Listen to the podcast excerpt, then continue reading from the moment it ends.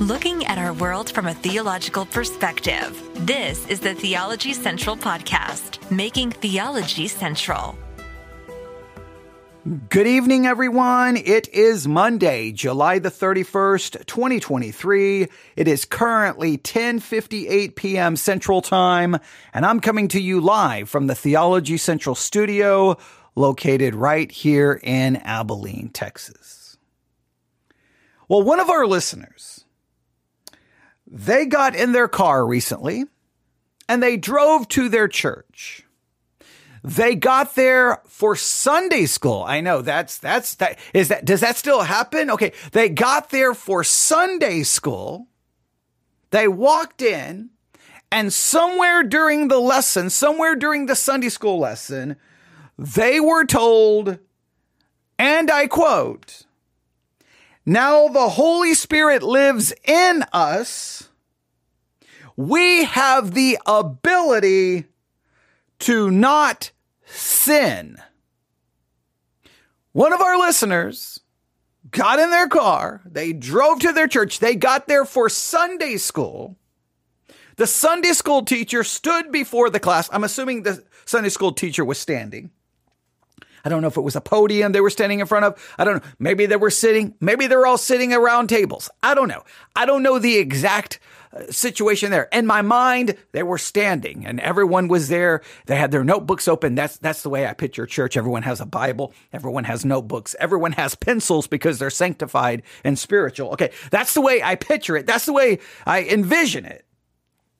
But the Sunday school teacher was there and I'm, I am sure he said it with he was he was very earnest. I believe he was very sincere. He probably he may even said it with a little bit of passion and zeal. Let me quote it again. Now the Holy Spirit lives in us. We have the ability to not sin. Now the Holy Spirit lives in us. We have the ability to not sin. Now that's the way. Now they didn't give me any information exactly who said it and what the context was. But as soon as I read that, I'm like, well, I, one, I'm not shocked. I'm not surprised because that is a general way of thinking in most churches in the United States of America. I cannot speak for churches overseas, but here in the United States of America within conservative, evangelical, fundamentalist, you, you just name the, the kind of a conservative, non-Catholic church. It's this idea that now that you are a Christian, Practically speaking, you are a new creature. The old is gone. Behold, all things have become new. They believe that to be true. Practically, you now have the Holy Spirit. The Holy Spirit is empowering you. So now you have, let me quote again. I'm going to read this quote one more time. You, uh, you now have the ability to not sin. Now, do you believe you have the ability to not sin? And, and look, you, you don't have to take my word for this. Just, you can ask people in your church, you know, uh, it's Monday night, so you can maybe on Wednesday, if you have a Wednesday service, or the next time you have a small group, or the next time you have a potluck, fellowship, whenever you can, on social media, just start asking people in your church, hey, question, now that we have the Holy Spirit, do we have the ability not to sin? And see how many people answer in the affirmative. Yes, we have the ability to not sin. You may want to then ask a follow up. If we have the ability not to sin, then are you saying sinless perfection is not only possible, it's probable considering we all have the ability not to sin? And then they may pause. They may go, well, I mean, okay, well, maybe it is possible. It is, or they say, no, it's not possible or probable. Then you say, well, then, if it's not possible or probable that we can be sinless, then clearly we don't possess the ability not to sin because obviously we can't stop sinning. So which is it? Now they may say, well, no, uh, you can't be, you, you, you, we could be, we could be sinless. It is possible. It is probable. But the problem is we don't want to be. Well, then the issue would be, well, wait a minute. Why do we not want to be? If the Holy Spirit's given me the ability not to sin, why does it the Holy Spirit change my want to to want to? Or why doesn't the Holy Spirit change my don't want to to want to? I mean, this raises serious questions and Christians speak this way. Now, what this tells me, this is my feelings about this, is that for way too long, Christians just adopt a language. It's like, it's like, you know, now that you're a Christian, this is how you talk. These are phrases we use. These are concepts. And everybody's just like, and, and I know this is not, you, you may feel that this is unfair, but I believe it's fair Christians just say, okay, I'll just use the same terminology. I'll just use the same phrases. And no one ever stops to go, well, wait a minute. That makes absolutely no sense. Sometimes it takes the skeptic, the agnostic, the atheist, someone who's almost walked away from Christianity to go, you people are out of your minds. You say things that make no sense. Because if Christians possess the ability not to sin, then sinless perfection would be absolutely possible and probable. And not only that, if you possess that ability, how come none of you can pull it off? Because you've had 2,000 years to show us sinless people. And they may say, well, well, we have the Holy Spirit. We can't be sinless, but we can sin less. But then well, how do you even measure? What does that mean? Sin less in what way? Just in an external way? Because I don't care how much external sins you find a way to stop doing, I guarantee you internally you're still failing. And you know the ones I'm going to point out. Love the Lord that God with all your heart, mind, body, and soul. You're in perpetual disobedience. Love your neighbor as yourself. You're in perpetual disobedience and be ye holy as he is holy. I'm sorry. Those are three, three strikes. You're out. You're in perpetual sin. So do you possess the ability or not possess the ability? Can someone give me an answer? So I'm not shocked that someone went to Sunday school and heard that. I'm not. What I'm shocked is that nobody within these churches ever stopped to go, well, then why do I keep sinning? Right? Why do I keep sinning then? And it seems that those who do come to this realization, well, wait a minute, what's wrong with me? What's wrong with me? What's wrong with me? What's wrong with me? Everyone just kind of treats them as you're neurotic. You're just, you're just, you're blowing it out of proportion. You take this stuff too serious. They almost act like you're the crazy one. Like, I'm not the crazy one. You're the one who told me now that I have the Holy Spirit, I have the ability to stop sinning. Why am I the crazy one? We should all be bothered by this, but for some reason they're not. So, my this person who told me this, who said they went to church, he told me he he went on to say this. So I tried to find biblical support for that statement. So he, I guess after Sunday school, I hope he didn't try to do it during Sunday school. I hope not. I hope not. Okay. So let me just state this. Let me just state this. This is very important. Let me just state this. Very important. Whenever you're in church and someone says something that you may think is fraudulent, think is wrong, you just please just write it down like in your notes. Just write it down. You know, write it down, say, look this up I don't know about this.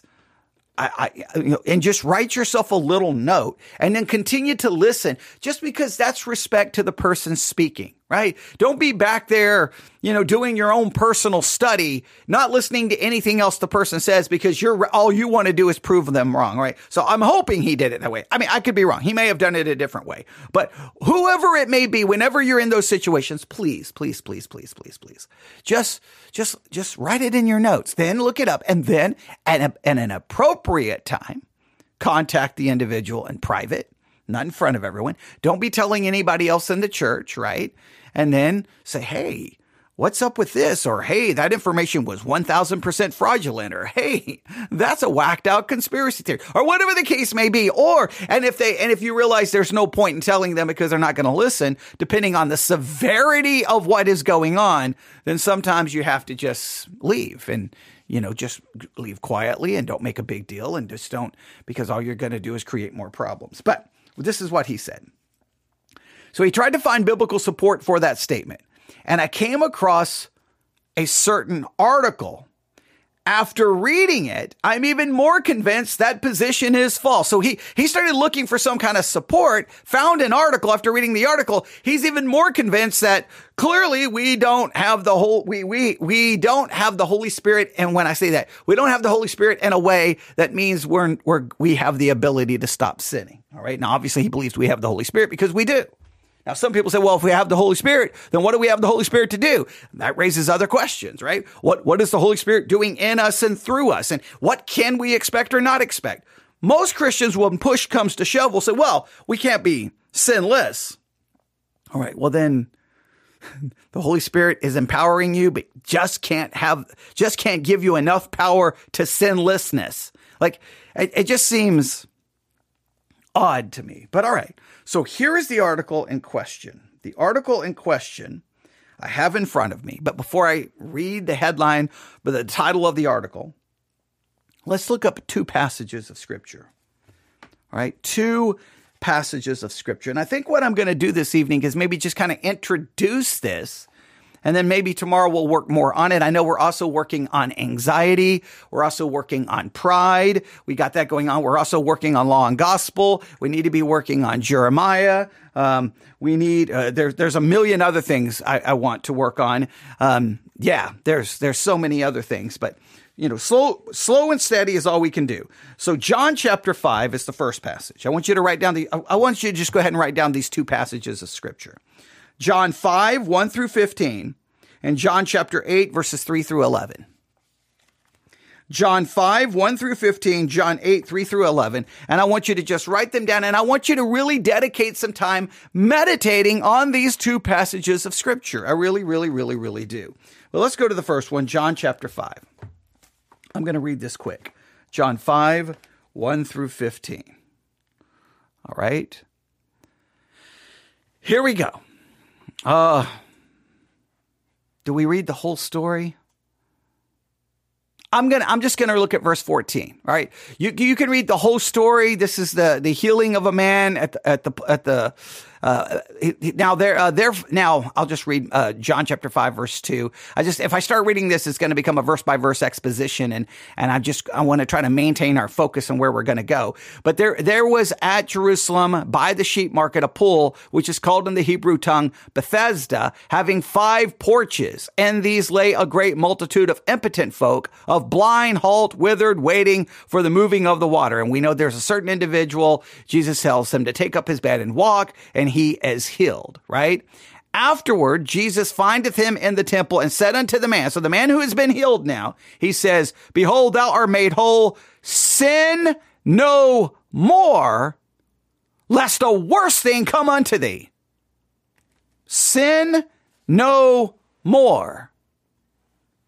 Wow, that's a that's that's a powerful thing.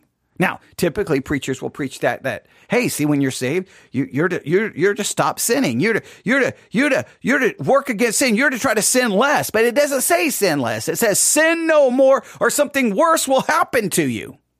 Now that anyone reading that should be troubled by that because you're like, well, wait a minute. I know I'm going to continue to sin. You look from the moment of your salvation to after you've continued to sin, sin, sin, sin, sin, sin. So what could worse could happen to you? Like in this case, the man was already in pretty bad shape, right? The man, the man was, in fact, he is described as there was a certain man there who had an infirmity 30 and 8 years and he, and he couldn't he, he couldn't do anything. He was impotent. He he couldn't even get into the pool because someone would get in front of him. This man has suffered for all of these years, and Jesus is like, hey now hey now that I've healed you, if you sin anymore, something worse is going to happen to you. Well, anyone reading that story should be just totally like, whoa, whoa, whoa, whoa.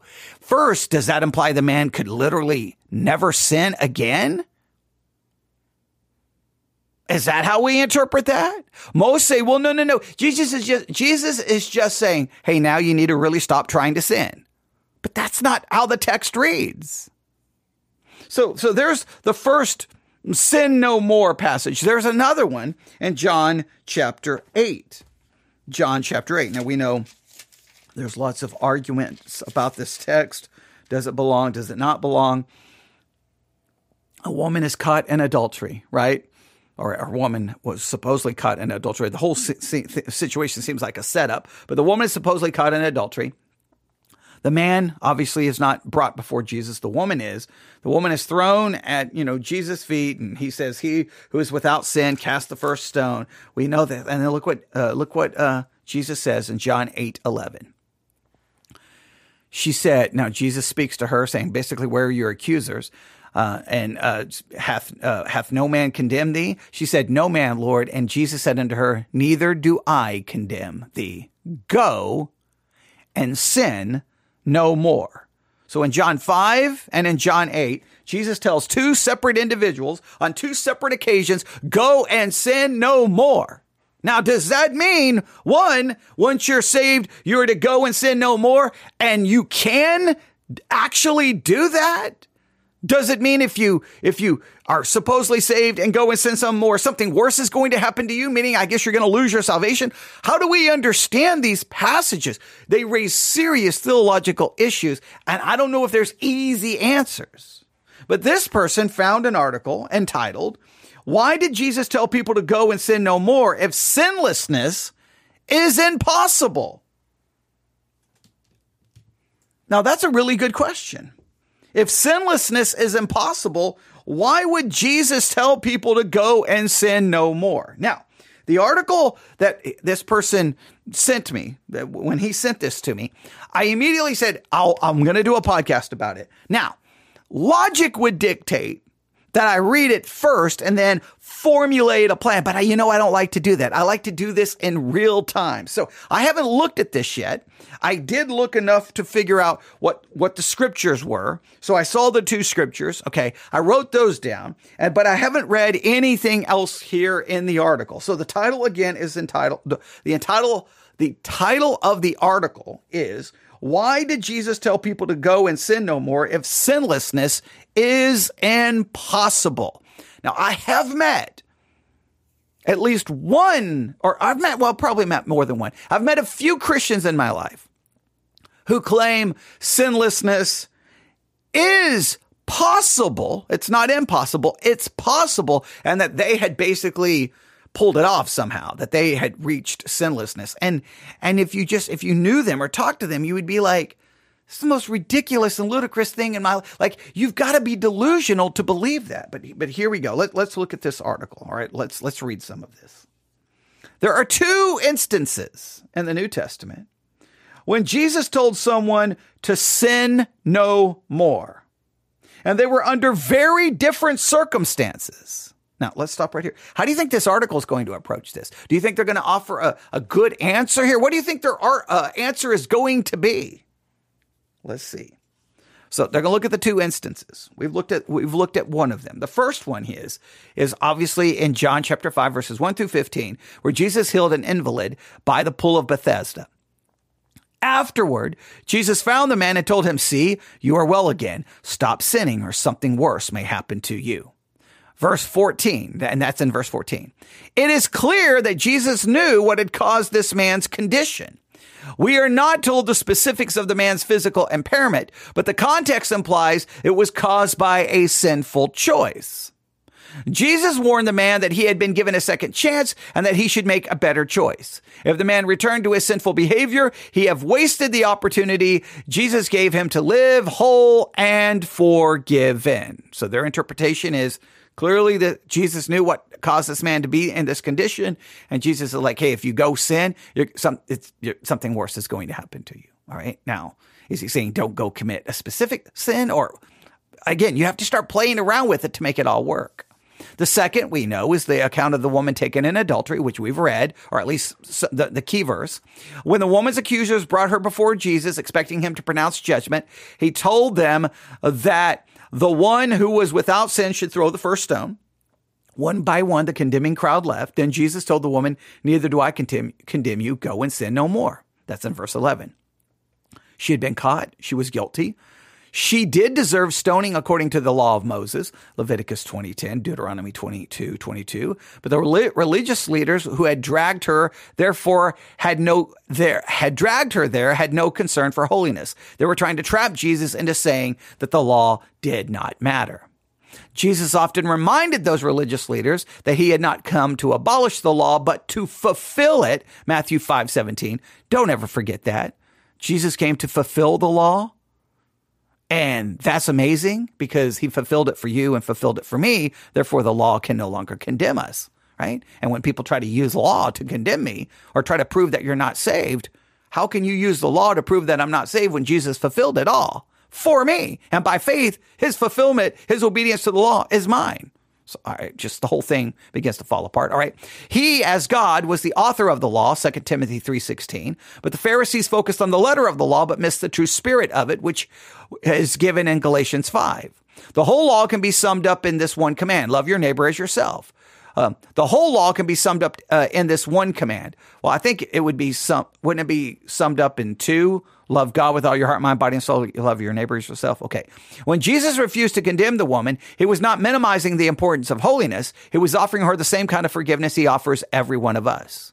And saying, go and sin no more, Jesus was not speaking of sinless perfection. He was warning against a return to sinful lifestyle choices. So, so now we've got to kind of modify this. When he says go and sin no more, he's just like, no, go and don't, don't make bad lifestyle choices. I, I have a hard time with this. All right. His words both extend mercy and demand holiness. Jesus was always the perfect balance of grace and truth. With forgiveness comes the expectation that we will not continue in the same path of rebellion. Those who know God's love, lo- those who know God's love will naturally want to obey him. Are you sure? Are you going to always want to obey him? Because I guarantee you there are plenty of times that your sinful nature does not want to obey. It doesn't want to love God. It doesn't want to love the neighbor. It, it, it wants to be, it, it, it wants to be selfish. It wants to be bitter. It wants it, its own way. It exalts themselves above anybody else. It's worried about how something makes them feel. They don't care how it makes anyone else feel. They can be filled with pettiness, bitterness. You just name, come on. Uh, we, we know that.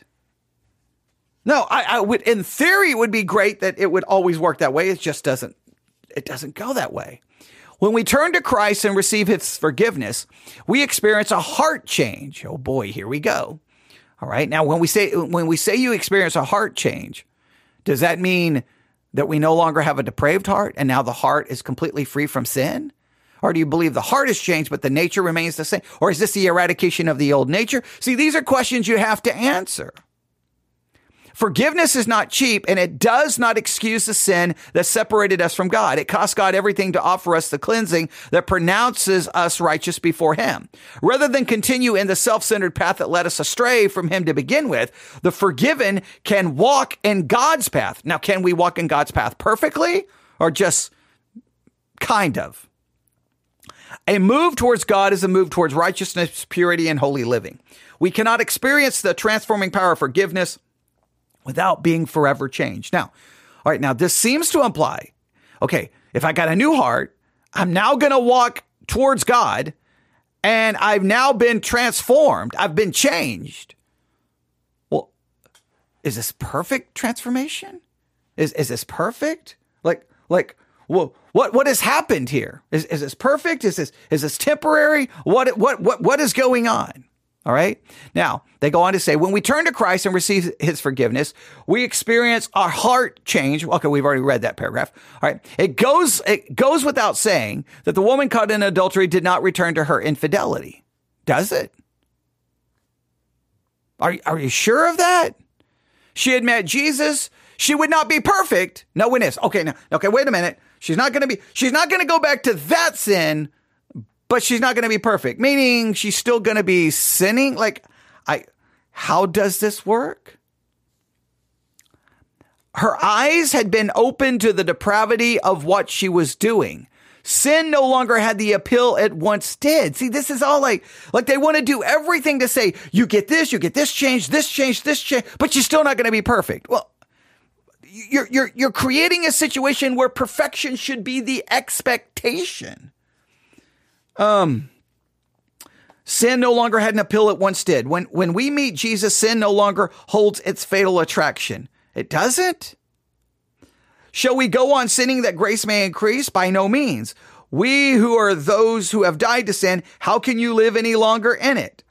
When we are born again, the power of the Holy Spirit breaks the power that sin once held over us. Once we lived only to please ourselves, but when we have been forgiven, our motivation changes. We now live to, to please God. Now, if all of that occurs, hey, now we we've been set free. Now we can please God. Then why would you then say, no, no, no, no, you can't be perfect? If all of this is true, new heart, all of this transformation happens the way people describe it, I'm sorry, sinless perfection would be right around the corner. This Christians constantly sell it this way. You get all of this, you can do all of this. And then we turn around and go, well, I mean, but I mean, you can't be perfect. And then we start making the exceptions. We've got 2000 years of church history. And you know what we've seen? Sin, sin, sin, sin. You know what you see in your church? Sin. You know what you see in you? Sin. You know what you see in your mind? Sin. Thought, word, desire. Why? Because clearly something is not quite the way it's being told. It says it should be the goal of every Christian to sin no more. Okay, well, I got no problem saying that should be your goal. Although we recognize that while we're in the flesh, we will still stumble. Why do we still stumble? Do we have an old nature? Is the old nature gone? God's desire for each of us is to be holy as he is holy. That's his law. His law always demands that we be holy as he is holy. We still sin, but we no longer, but sin is no longer a lifestyle choice. What does that even mean? It's no longer a lifestyle choice. If you continue to sin in thought, word, and deed, day in and day out, it is your lifestyle. I don't know what that even means. When we fail, we come back and ask God for forgiveness. Okay. If we are truly God's children, He will correct us, disciplining us when we need it. His work is to conform us to the image of His Son. And then that's it. That's the entire article. I don't know what any of that supposedly means. I don't know what that even proves. I don't know. So how do you handle these scriptures that say go and sin no more? Do you say, well, no, it's not, you're going to be perfect. It just means you're going to, you're not going to live a lifestyle. If you say that, what does that mean? Because I guarantee you, your lifestyle is still one of sin because you are sinning all the time in thought, word, and deed. You don't love God with all your heart, mind, body, and soul. You don't love your neighbor as yourself and you're not as holy as God calls you to be because you're to be holy as he is holy. Therefore, you're in a perpetual state of sin. That is a lifestyle. Okay, so that doesn't even seem to work or make sense. And not only that, it says go and sin no more. It doesn't say go and try to go in a better direction. You see, you want to lessen the passages. I think those passages, go and sin no more, are law. Are law. Now, we talk about the law's use and those who are not saved, that it's there to show them their sin, reveal their, their sin, to break them and drive them to Christ. But you know what? The law still has that same work in us as a believer. As a believer, I'm still told the law still demands that you go and sin no more. God's requirement, God's desire is that you be holy as he is holy. It's the same thing. Go and sin no more. Be ye holy as he is holy. It's the same thing that that those scriptures that that concept be ye holy as, as God is holy that's talked about in first Peter. That's spoken to Christians we are still remind Christians, here's God's law, here's God's standard. And even as a Christian, you say, then what does it do? Well, one, it tells me what God's will is for my life, that I am to pursue godliness and holiness. But you know what it continues to do? It continues to humble me and break me, strip me of all my self righteousness, and show me once again that I must constantly be fleeing to Christ, his cross, his righteousness, his mercy, his imputed righteousness, because apart from that, I am finished. Go and sin no more? God, I, I can never accomplish that. I know you need my grace and you need my righteousness. Yes, Lord, have mercy on me. Now I do know it's God's will to he he is holy. He demands his his his his demand for perfection never changes.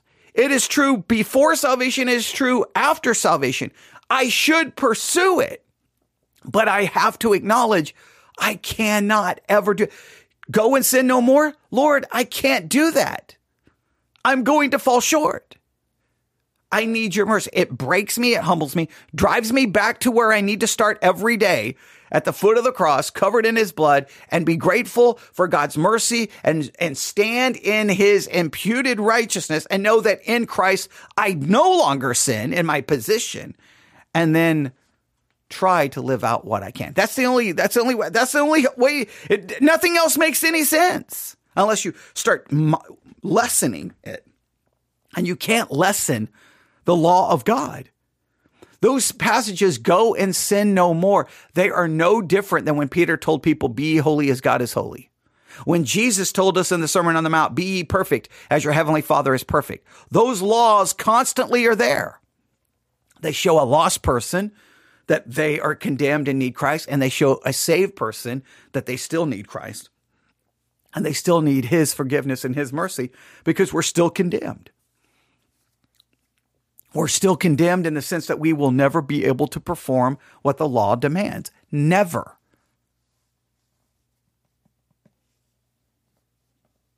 We are saved by an imputed righteousness, not an infused righteousness.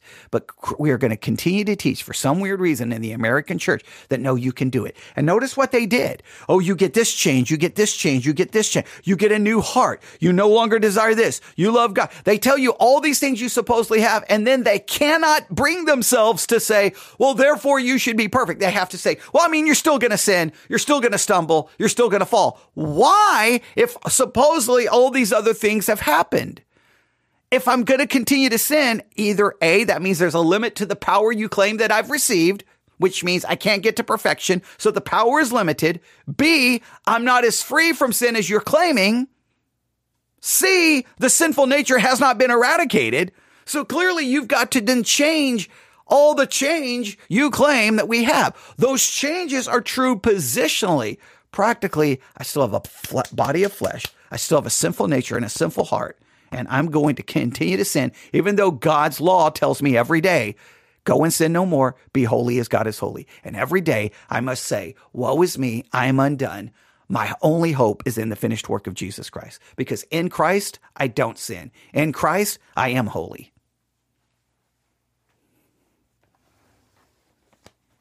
Now, those are my initial thoughts, and I'll stop right there